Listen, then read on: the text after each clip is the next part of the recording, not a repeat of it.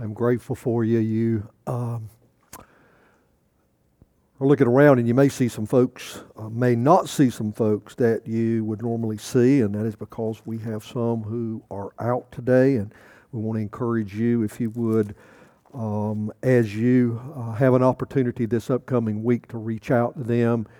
Uh, I think uh, the Stewarts are not with us today. The Elliots are not with us today. The Kramers are out of town. Uh, Angie must be working, uh, and I'm probably missing guy. No, Gay's out of town. Brian, I think, is out of town. So if you would just remember them and reach out to them through the course of this upcoming week and, uh, and encourage them and let them know that they were missed. I want to ask you to do three things, and we're going to try to move pretty quickly today uh, because there is uh, uh, a lot to be said in a short amount of time to say it. I want you, if you will, to turn to the Old Testament book of Habakkuk one of the minor prophets. Uh, find them uh, after Nahum. Uh, and Nahum, Habakkuk, Obadiah, and before Obadiah, I think it's right. But somewhere in there, toward the end of the Old Testament, if you'll find the book of Habakkuk. And if you would turn to chapter 32 of Deuteronomy and put your finger there. And uh, we will, uh, we will take a look at those texts in just a minute. Uh, you know, last week uh, we concluded uh, 34 weeks in Matthew, and uh, we extended our time a little bit, which means that we have three weeks now before we move into our Advent series. And again, I want to encourage you, if you would, uh, to pick up our Advent devotional. We look forward to beginning that together with everyone on December the 1st. Uh, but we're moving and looking toward uh, Advent and coming out of Matthew. And so we have three weeks, and I was thinking through that because it was not a part of our original plan. Uh, how do we utilize these three weeks? Well, coming out of what we just came out of and moving into what we're getting ready to move into. And um, in our pastor's meeting on Monday evening, uh, Mooney made this comment, and it was the direction that I was heading. But I want to tell you, we just the way God works in us is you know, we've talked about the significance and importance of disciple making. You've already seen that this morning from the beginning uh, of our ser- service. Is that what do we do during these difficult times uh, between the time that uh, we come to know Christ and the time that we the Lord returns, or the time until we pass away? What do we do with that time? And Jesus has told us clearly what to do with that, and that is to make disciples of all nations. So we're grounded in that. Mooney's comment was, is tell me practically what does that look like for me and for us? And that makes sense. And that's the reason that our services were planned the way they were today to point us back to that. Uh, adam has led us uh, through the course of that as we have looked at uh, what uh, paul said to timothy uh, how we get that from Christ, what that means in the way of His authority and empowering us in the Holy Spirit, and then telling us that He is with us. And He's with us in uh, the Spirit. Uh, those of us who are believers, who have trusted Christ, we have the Spirit of God in us. Uh, all of those things are incredibly important as we begin to give consideration. Okay, what does it look like practically for us in these days? And so, these next three weeks, I want us to look at that. But I believe that we have to give attention to our attitude regarding our present day and our attitude as we live in this day because today is today for us. Um, we're not looking back at a day of saying, well, if I was if I lived then, this is what it would be. We have to at least begin to formulate some idea of what our attitude has to be, and our that will set our direction as we look at what disciple making looks like uh, for us. So, this is what we want to do today. Uh, we want to look back in history about 500 years before Christ uh, and look at what Habakkuk had to say, what he dealt with, uh, and I want us to do that coming out of Jesus' own words when he said uh, that all authority in heaven and on earth has been given to me. So go therefore and make disciples of all nations. We've already re- read this, baptizing them in the name of the Father and the Son and the Holy Spirit, teaching them to observe all that I've commanded you. And behold, I'm with you always to the end of the age. Now we're reminded that Matthew was arguing that Jesus was the promised Messiah King.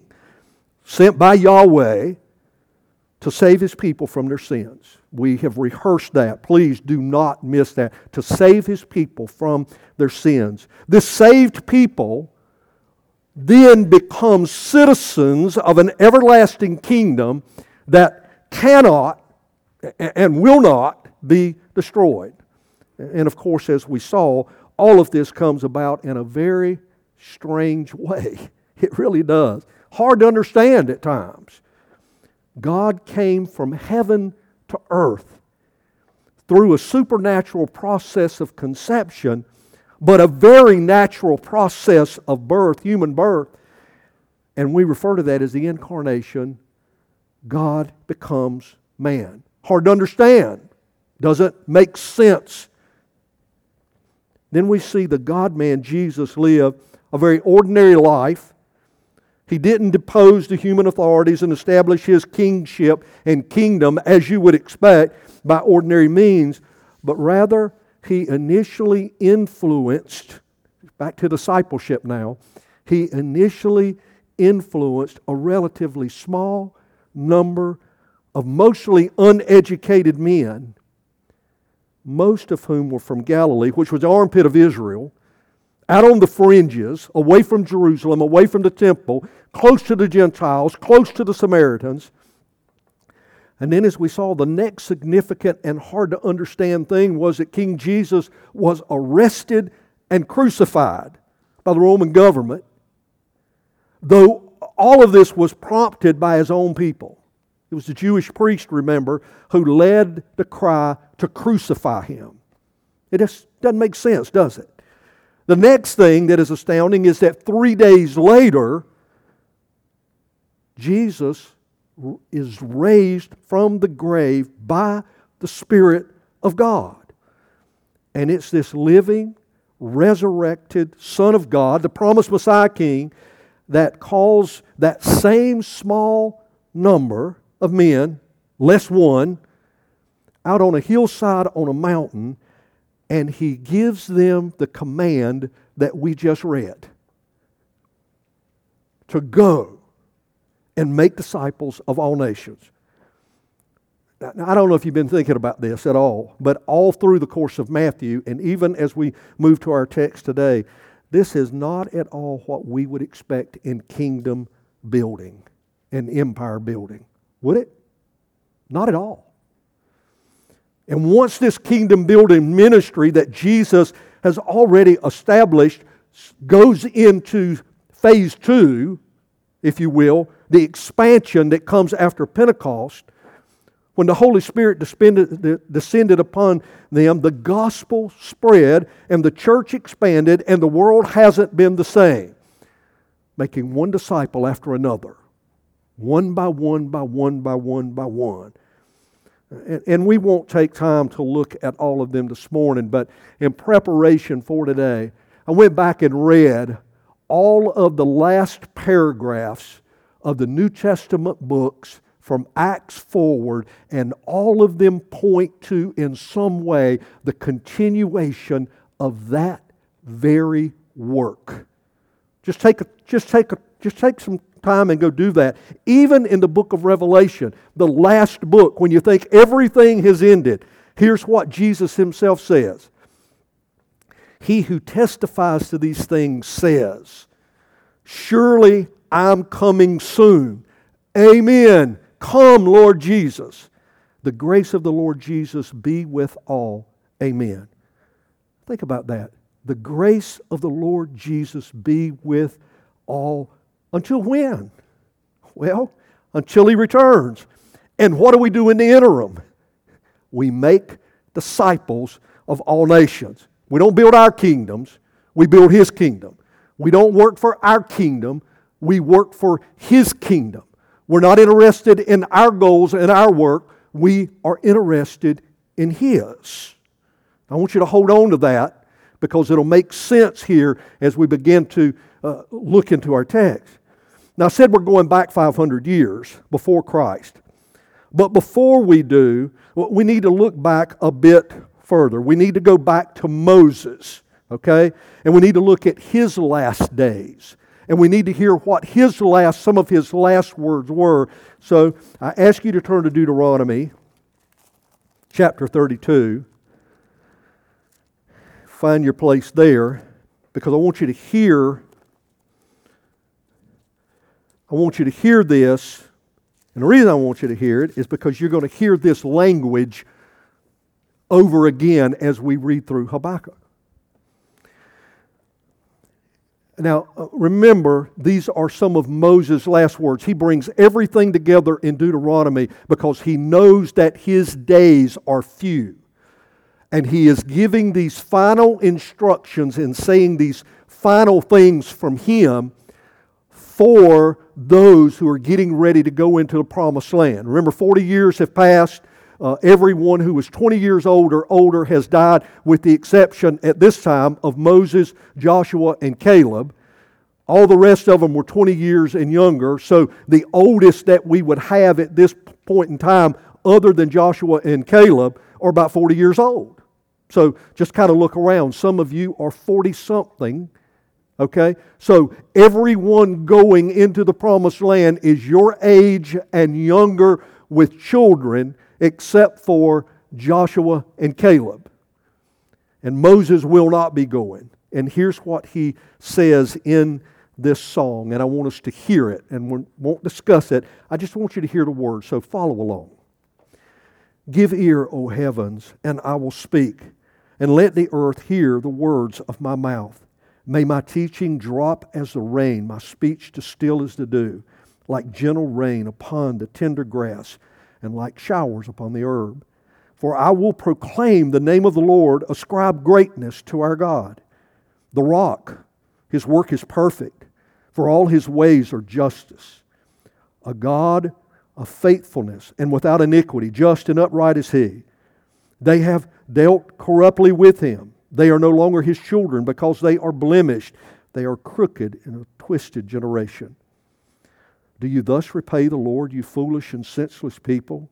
Is not He your Father who created you, who made you and established you? Remember the days of old. Consider the years of many generations. Ask your Father, and He'll show you. Your elders, and they will tell you.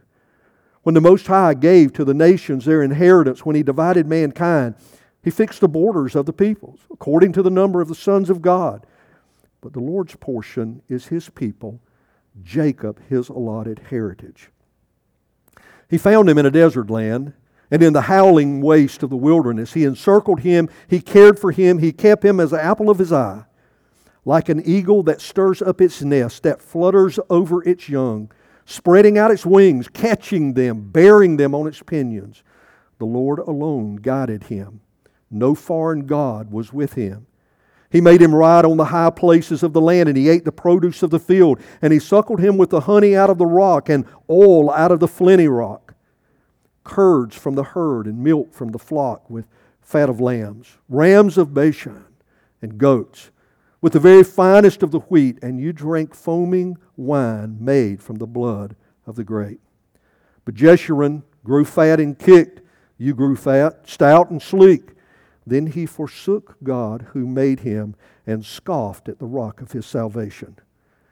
They stirred him to jealousy with strange gods, with abominations. They provoked him to anger. They sacrificed to demons that were no gods, to gods that had never known, to new gods that had come recently, whom your fathers had never dreaded.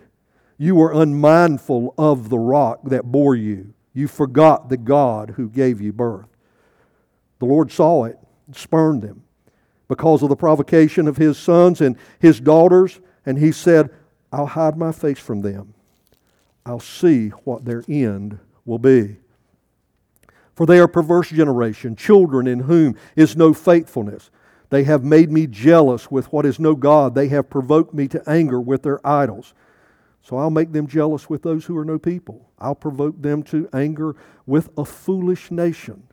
For fire is kindled by my anger, and it burns to the depths of Sheol, devours the earth in its increase, and sets on fire the foundations of the mountains. And I'll heap disasters upon them, and I'll spin my arrows on them, and they shall be wasted with hunger and devoured by plague and poisonous pestilence. I'll send the teeth of beasts against them with the venom of things that crawl in the dust. Outdoors, the sword will bereave, and indoors, terror. For young man and woman alike, the nursing child and the man of gray hairs. I would have said I would cut them to pieces, but I'll wipe them from human, from human memory. But had I not feared provocation by the enemy, lest their adversaries should misunderstand, lest they should say, Our hand is triumphant. It was not the Lord who did all this. For they are a nation void of counsel, and there's no understanding in them.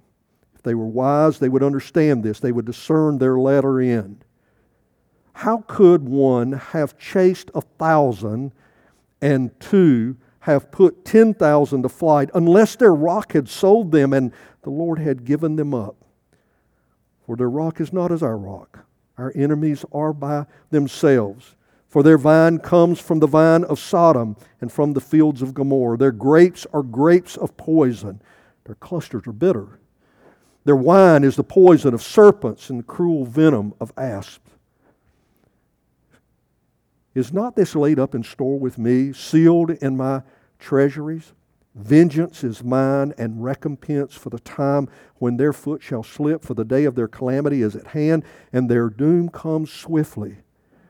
For the Lord will vindicate his people and have compassion on his servants when he sees that their power is gone and there is none remaining bond or free.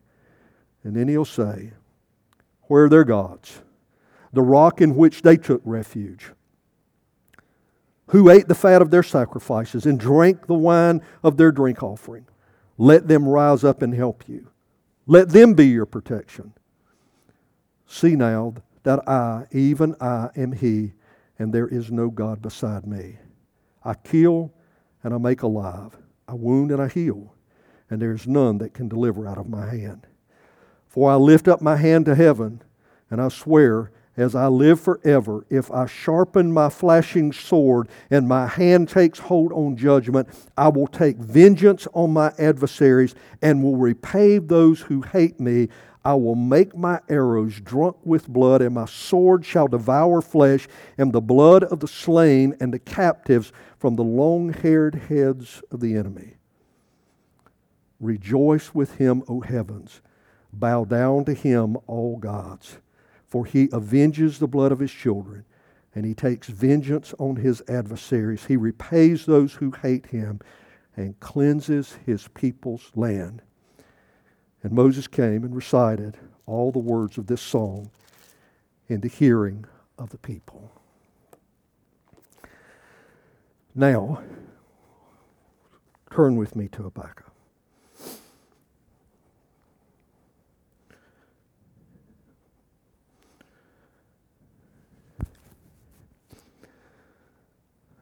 We're back 500 years before Christ. Might help us to know a little bit of the history so we'll understand the context of the message. We read what Moses wrote and said to the people before they ever entered the promised land. He was pointing ahead to what was taking place when Habakkuk actually wrote his oracle. Even then, Moses said, God, through Moses, is saying, expect this. And almost verbatim, it is what Habakkuk sees and then what he says from what he sees. Now, we don't have time to trace the history leading up to Habakkuk, but let's at least mention just a few things that'll help provide some context. We recall that from the time of Exodus, it was roughly about 300 years before Israel's first king. So, from the time of the Exodus, 300 years, and then Saul was anointed. And he ruled 40 years, and then David came after him and ruled 40 years. And then David's son Solomon came after him and ruled 40 years. So there were 120 years span there between the three kings. But after Solomon died, we know that the kingdom split. His son, Rehoboam, ruled and reigned in the southern kingdom, but Jeroboam, not related to any of them family wise, led out and ruled in the northern kingdom. And that was kind of the beginning of the demise of, of Israel as a whole. They warred back and forth. Most of the time, their allies were the enemies of their brothers. It was just a mess after that. And there are a whole lot of reasons behind that, and we won't go into that. But the northern kingdom lasted about 200 years, and that was all. The Assyrians came in, and if you'll go back and look at world history, you will know that the Assyrians reigned and ruled, and they were the world power for about a thousand years. And in 722 BC, they laid siege to the northern kingdom, and it was there that the northern kingdom was finally uprooted uh, and destroyed. And the Assyrians continued to oppose uh, the southern kingdom, and they posed a threat to them. And we only have to go back and look at Second Chronicles chapter 20 and Second Kings chapter 18 and 19. And we can look at the prophet Isaiah when Hezekiah was ruling and reigning in the southern kingdom. Assyria was seeking to lay siege. In fact, it wasn't seeking to lay siege, it had laid siege to the city of Jerusalem about six years, seven years after the northern kingdom had fallen. Hezekiah was afraid. He didn't know what to do. He was going to give up. God through the prophet Isaiah said, Do not give up. Do not turn away. Don't turn back. Don't fight them. Let God deal with this. And Hezekiah finally came, gave into it. And we, we read uh, in Second Chronicles and in Second Kings that he and Isaiah prayed. And I love it when it says they prayed together and they asked for deliverance. And God sent that deliverance. And one night, an angel of the Lord came and destroyed 185,000 Assyrian troops. They had laid siege to the city. They were ready to take it. They were going to destroy Jerusalem, and in taking Jerusalem, the southern kingdom would be gone. I've tried to picture what it would be like to wake up that morning on the watchtowers after you had been watching all night and you couldn't see anything but the fires of the camps that had been scattered around, waiting to come in and to destroy. And as daylight came, they looked out over the course of the landscape. And you know what those watchmen saw? 185,000 dead bodies strewn around the city. The angel had come and had done the work that God intended them to do, and they were spared. The Assyrians lasted for about another hundred years before the Babylonians, who had been ruled by the Assyrians, the Babylonians came and destroyed the city of Nineveh. And it's at this time that all of this begins to unfold and take place. And it's at this time and in this context and in this course of history that Habakkuk is given a vision. I want to give you seven things. You may want to jot these down. And I'm going to try to work, work through these, and I want you to find these connections and see these connections as we work our way through these three chapters. One, God's work is astounding in every way. God's work is astounding in every way. His timing is astounding, and His methods are astounding. So God's work is astounding in every way. Two, God is sovereign and is actively involved in judging the unrighteous. God is sovereign and is actively involved in judging the unrighteous. God is sovereign and is actively involved in saving his people. He is sovereign and actively involved in saving his people. There's nothing passive about God. Now, now please remember that today. There is nothing passive about God.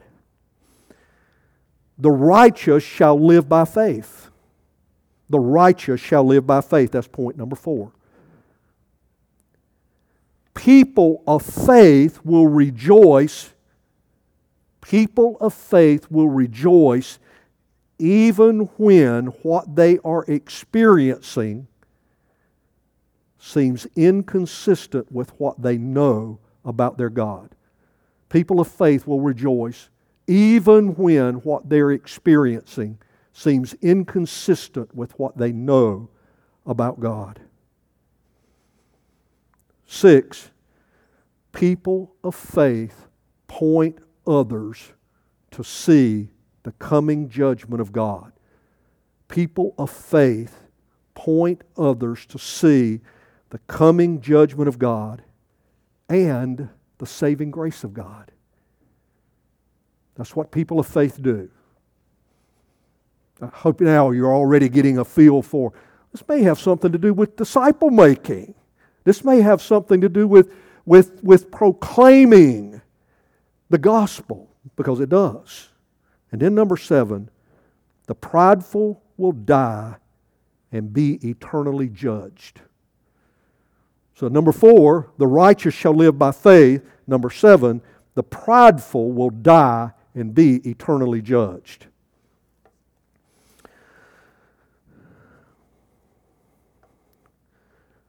Let's look and read the first four verses of chapter 1. The oracle that Habakkuk the prophet saw. I'm going to pause there. So I want you to go ahead and see. Habakkuk saw something. In fact, if we look back over there, if you'll flip real quick uh, over to chapter 2 and uh, verse 2, you'll see God tells him to write a vision. To write the vision. In other words, I'm going to give you a vision. I want you to write down what you see. Already, this oracle, this burden, if you will, is a burden that he has that has come from what he has experienced, we'll see, and what he sees. God lets him see something that burdens him deeply.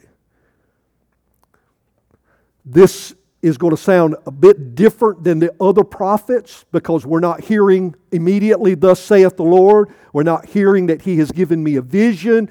None of this. This begins in the groundwork of one who knows God, who is looking to God to do something in the course of his days, but he sees nothing happening. So listen to what he says. He said, Oh Lord, how long shall I cry for help? And you will not hear. Or cry to you violence, and you'll not save.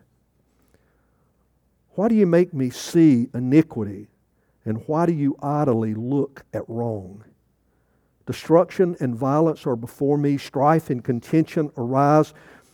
So the law is paralyzed, and justice never goes forth for the wicked surround the righteous.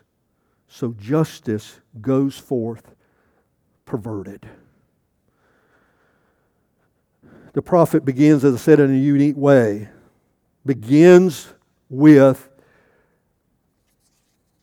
Habakkuk looking at the conditions of his day and his culture, and he is not looking at the outside influences. He is looking inwardly at his own people. And what does he see?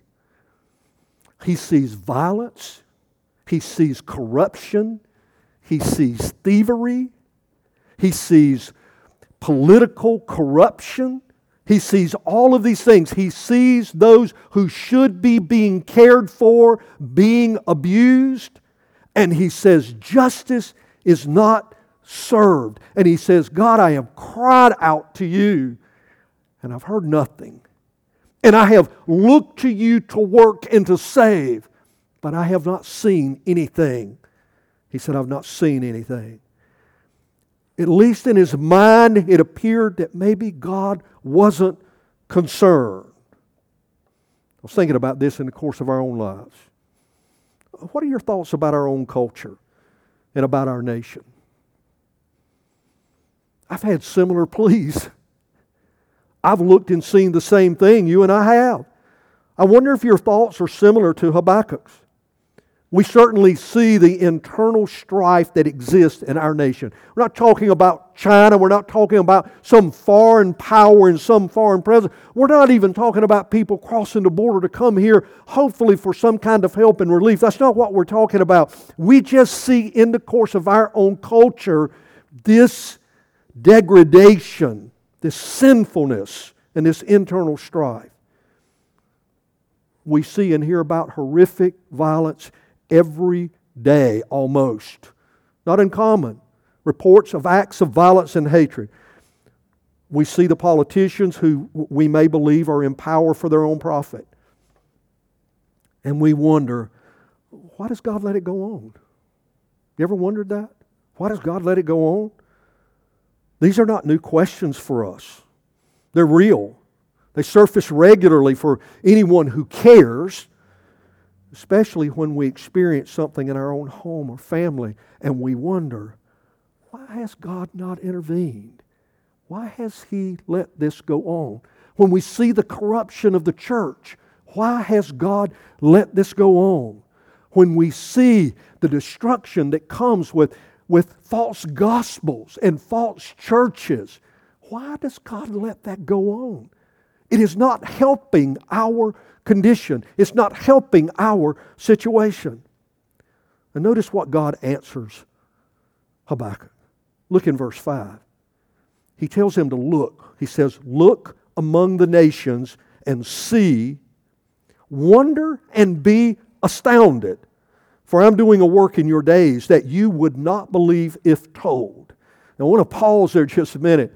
Lord has said, God does work in astounding ways. His timing is astounding. His methods are astounding. We were just rehearsed that just a moment ago in looking at the gospel. If we were thinking about God going to establish a kingdom, would we expect Him to send His Son, God incarnate, leaving heaven to come here? And, and even if He did do that, wouldn't we expect him to come in and just take over? But that's not what he did. And we know that's not what he did. The Gospels tell us that's not what he did, and we stand amazed at the gospel. We stand amazed at the grace of God. We stand amazed at the timing of God. We stand amazed and astounded because that's the way God works. And he tells Habakkuk, he said, stand amazed and astounded because you are not even going to believe what I am about to tell you. And surely, before the next words come out of his mouth, there is probably some sense of great hope that Habakkuk has that, okay, God is getting ready to drop the bombshell on all this. And he is. He said, For behold, I'm raising up the Chaldeans, I'm raising up the Babylonians and immediately, and we're going to see this in just a minute, immediately it just washes over Habakkuk. He said, I'm raising up the Chaldeans. And now listen at God's description of these people that he's raising up to take care of this justice and this judgment that Habakkuk knows needs to come. He said, That bitter and hasty nation who marched through the breadth of the earth to seize dwellings not their own. In other words, to steal and to plunder. They are dreaded and fearsome. Their justice and dignity go forth not from God, but from whom? From themselves. Their horses are swifter than lepers, more fierce than the evening wolves. Their horsemen press proudly on. Their horsemen come from afar. They fly like eagles, swift to devour. They all come for violence, all their faces forward. They gather captives like sand. At kings they scoff, and at rulers they laugh. They laugh at every fortress. For they pile up earth and take it. In other words, they build ramparts to lay siege, and nothing stops them. Then they sweep by like the wind and go on. Guilty men. And here's, here was the clincher for Habakkuk. God said, Whose own might is their God? They're not worshiping God. God's not their God. What's their God? Their own military power, their own force, their own strength, and they are prideful in it. And then notice what Habakkuk says. It's like, God, I can't believe this. Are you not from everlasting? Oh Lord, my God, my Holy One. We shall not die. O Lord, you have ordained them as a judgment, and you, O rock, remember Moses' words, rock, pointing back to the rock. He said, You, O rock, have established them for reproof. You who are of purer eyes than to see evil and cannot look at wrong, why do you idly look at traitors and remain silent when the wicked swallows up the man more righteous than he? He is in a dilemma. He cannot believe what he has just heard from God. You, O Holy One, are raising up a rebellious, hateful, hatred kind of people to come and judge your people who, granted, God, I know are not righteous because I'm here telling you now we've got problems. But you're going to use a nation like this to judge your people?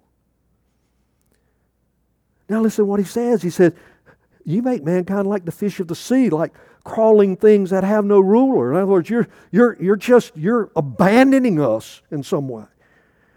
And then he turns his attention, Habakkuk turns his attention to begin to speak of the Chaldeans and the Babylonians. You make mankind, and he said, he brings all of them up with a hook. He drags them out of his net. He gathers them in his drag net. So he rejoices and is glad.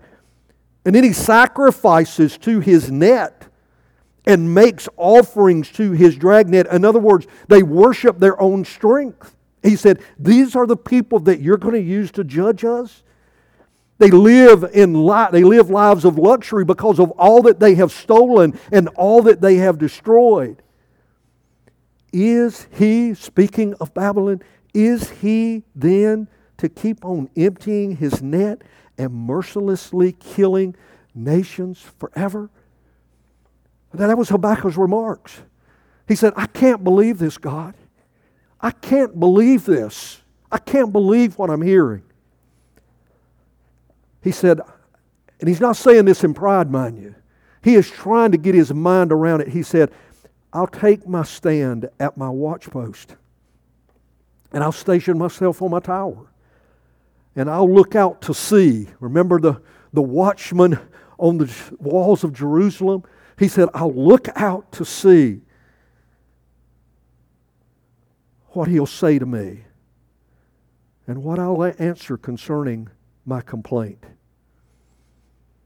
And then let's hear what God has to say. It's incredible. Listen. And the Lord answered me. He positioned himself and said, I'm going to wait until I hear from you, God, because I can't believe what I'm hearing. And then God said, Write the vision.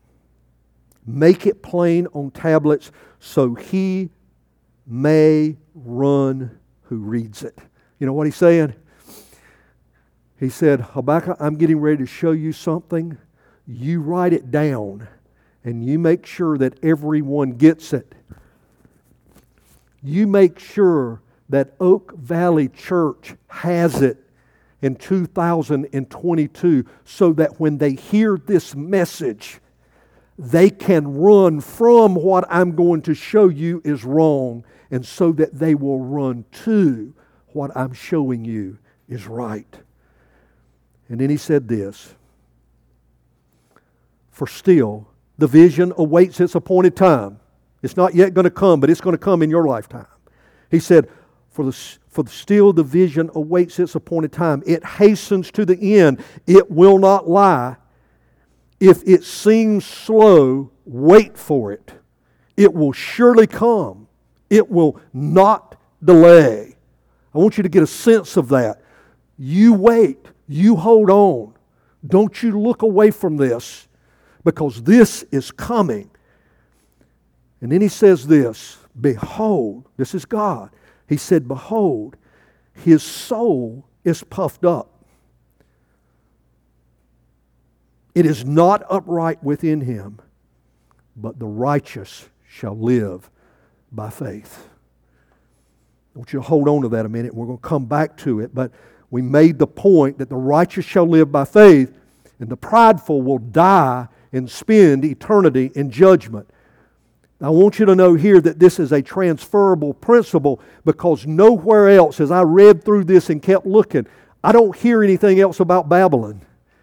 It's not pointing to Babylon. It's not pointing to the Babylonians. It's not pointing to the Chaldeans. It is pointing to everyone because he said, What I'm going to write you, you write down. What I'm giving you, you write down. And you make sure that everyone hears it so they can run from it.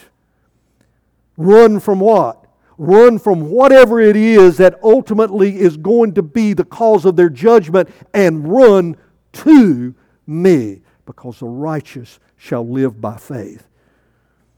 Now, listen to what he has to say. He says, Moreover, wine is a traitor. Now, I want you to pinpoint this because it is not talking about the drinking of alcohol. He's using this as a picture. Wine does what to people?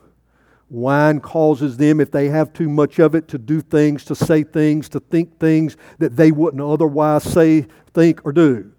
Uh, that's the reason that someone who is inebriated thinks that they can drive around a curve at 150 miles an hour and all will be fine. And it doesn't happen. Why? They get full and drunk on this. It says, Moreover, wine is a traitor an arrogant man who is never at rest. His greed is as wide as Sheol, like death. He has never enough. He gathers for himself all nations and collects as his own all peoples. In other words, he's saying, Habakkuk, pay attention that kingdom builders that ultimately are not building my kingdom are operating out of pride. Kingdom builders that are building names for themselves. Kingdom builders that are establishing nations. Kingdom builders that are gathering up riches for their own sake to fulfill their own hopes and dreams. Kingdom builders who are not seeking to bring honor and glory to me. At whatever level that kingdom is, this is where it becomes kind of universal across here. He said, understand that they are gathering up things in pride. And now he's getting ready to cast down some woes on that. Shall not all these take up their taunt against him with scoffing and riddles for him and say, Woe to him who heaps up what is not his own. For how long? And loads himself with pledges. Will not your debtor suddenly arise and those awake who will make you tremble, then you will be spoiled for them. Because you have plundered many nations, all the remnant of the people shall plunder you. For the blood of man and violence to the earth, to the cities and all who dwell in them. In other words, the prideful are doomed. Whoever that is. If that's you, if it's me, whatever it is, that, that is not for the glory and the honor of God above everything else, be it big or be it small, they're doomed. Woe to him who gets evil gain for his house, to set his nest on high, to be safe from the reach of harm. You've devised shame for your house by cutting off many peoples. You have forfeited your life. In other words, you've given over your life to these things. For the stone will cry out from the wall, and the beam from the woodwork respond. Woe to him who builds a town with blood and founds a city on iniquity. Behold, it is not for the Lord of hosts that people labor merely for fire, and nations weary themselves for nothing. In other words, if it is not for God, what is it? It is for destruction. And all the while, they're drunk in their pride, thinking that all is well. Now, I want you to think about the day that we live in. A lot of people look at it in a lot of different ways. But the majority of the people living in this land, in this United States, okay, our nation, and in our culture, most of them, most of them, while they find fault with things, that maybe are going on enjoy what? Enjoy some degree and level of prosperity. And somehow find a way to accommodate everything else because all is good for them.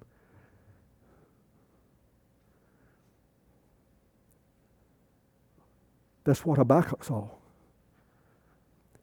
His people were living in prosperity while some were suffering and struggling, and all of this injustice was going on, and all for the sake of continuing to push this agenda of what?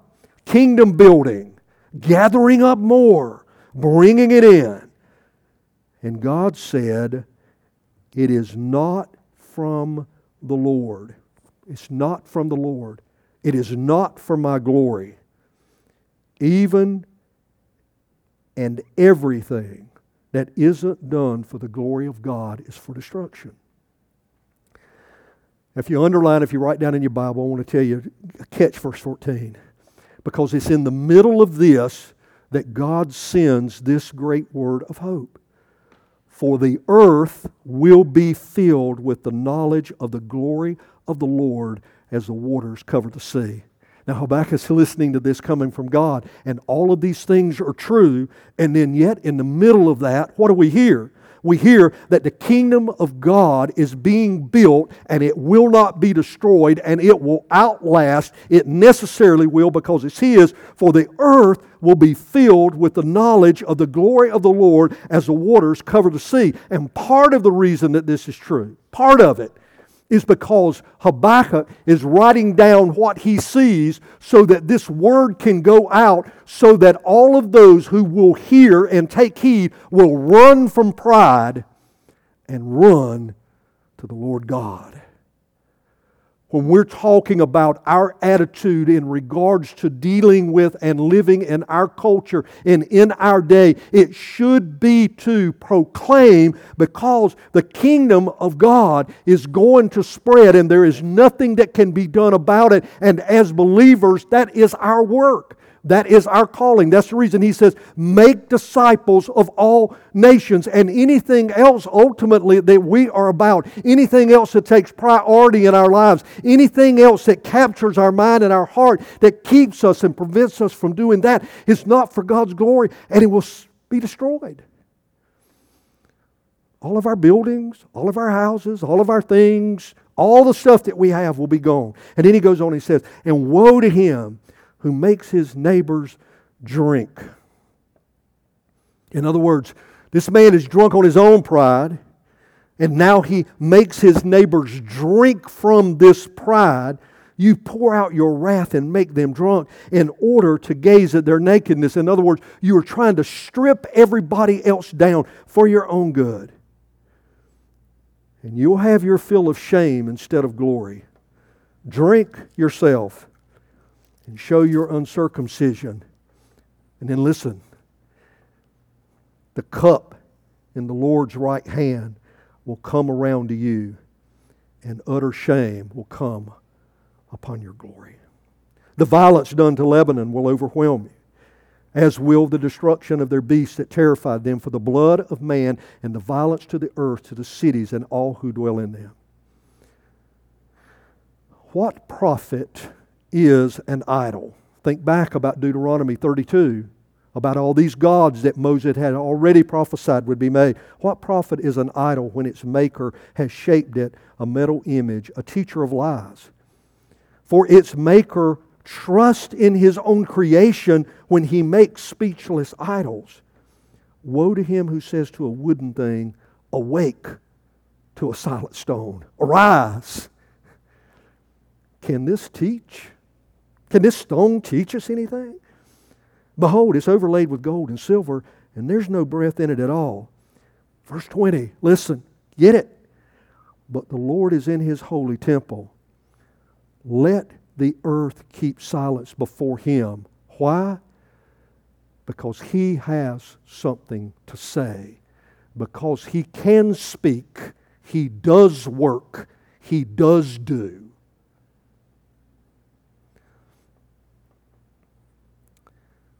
In other words, stand in awe of Him and listen to Him. I want us to quickly read through chapter 3, and I want to make a couple of points, and we'll close.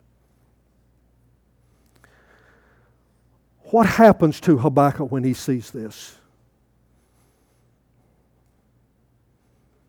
He prays. He prays. And his prayer is a transferable prayer that is to be sung. And this is where it comes that Habakkuk comes face to face with the glory of God and all that he is doing. That which he did not understand, he now understands. That which he did not know, he now knows. That which he just couldn't believe, he now believes. And he says, Oh Lord, I've heard the report of you and your work. Oh Lord, do I fear? Not asking a question. He's saying, I'm fear. In the midst of the years, revive it. In the midst of the years, make it known. In wrath, remember mercy. In other words, God, I'm hearing this. I see it. I get it. Please be merciful. God came from Teman, and the Holy One from the Mount Paran. His splendor covered the heavens, and the earth was full of his praise. His brightness was like the light, rays flashed from his hand, and there he veiled his power. And then his judgment comes. Before him went pestilence. Recall Deuteronomy 32. Before him went pestilence, and plague followed at his heels. He stood and measured the earth. He looked and shook the nations. Then the eternal mountains were shattered. The everlasting hills sank low. His were the everlasting ways. I saw the tents of Cushan in affliction, and the curtains of the land of Midian did tremble. Was your wrath against the rivers, O Lord? Was your anger against the rivers as your indignation against the sea when you rode on your horses on your chariot of salvation? You stripped the sheath from your bow calling for many arrows. Catch this. This is God who is getting ready to weld judgment, and He is doing it with His arrows. You split the earth with rivers, the mountains saw you and writhed in the raging water swept on. The deep gave forth its voice. It lifted its hands on high. The sun and the moon stood still in their place at the light of your arrows as they sped at the flash of your glittering spear.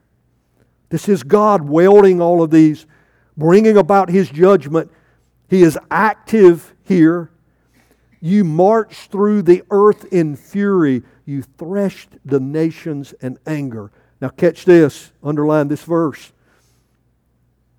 You went out for salvation for your people for the salvation of your anointed. You crushed the head of the house of the wicked, laying him bare from thigh to neck. Whose head was he crushing? Remember, this is universal. This isn't just Babylon. Babylon represents everything that has stood in pride and every person that has ever stood in pride against God. Here he is crushing the head of the serpent as he promised in Genesis chapter 3. And notice how he does it. Catch this. You pierced with his own arrows, his own arrows, the head of his warriors, who came like a whirlwind to scatter me, rejoicing as if to devour the poor in secret. What has God done in Christ? He destroyed death. But how did he destroy death? With death. By death. Don't you get it? The very thing that came in sin was death. God works in astounding ways. He takes that same death and puts it on his son to do what? To destroy death and then raises him up you trampled the sea with your horses, the surging of mighty waters. And then listen to the closing statements. I hear and my body trembles. My lips quiver at the sound. rottenness enters into my bones. My legs tremble beneath me. Yet I will quietly wait for the day of trouble to come upon people who invade us. I will wait, God, for your destruction of them, knowing that they are going to also destroy us. And I'm afraid just to give thought of your judgment causes me to tremble. But I'll wait. I'll wait. And here's what he says Though the fig tree should not blossom, nor fruit be on the vines, the produce of the olive fail, and the fields yield no food. In other words, when everything is completely decimated, when the economy fails, when the outside forces have come in and laid us waste, when we no longer have freedom, we no longer have our identity, when we are completely crushed and beat down to where there is nothing for us to be proud of but you. It's what he's saying. When the flock be cut off from the fold and there be no herd in the stalls. Yet I will rejoice in the Lord. I will take joy in the God of my salvation. God, the Lord, is my strength. He makes my feet like the deer's, and He makes me tread on high places. How will you make it through all of this that's coming ahead?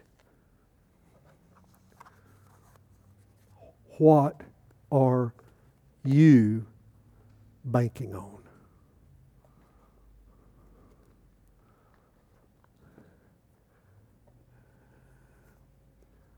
We will go back to this next Sunday. But chapter 2 and verse 4 tells us that the righteous shall live by faith. And that means at least three things. It means at least that our hearts have been awakened by the glory of God Himself to make us alive, to believe and live. It means at least those who are awakened in that way will seek to live faithfully, live out of faith, and live in the context of faith. And it will mean that they will be saved for all eternity and live.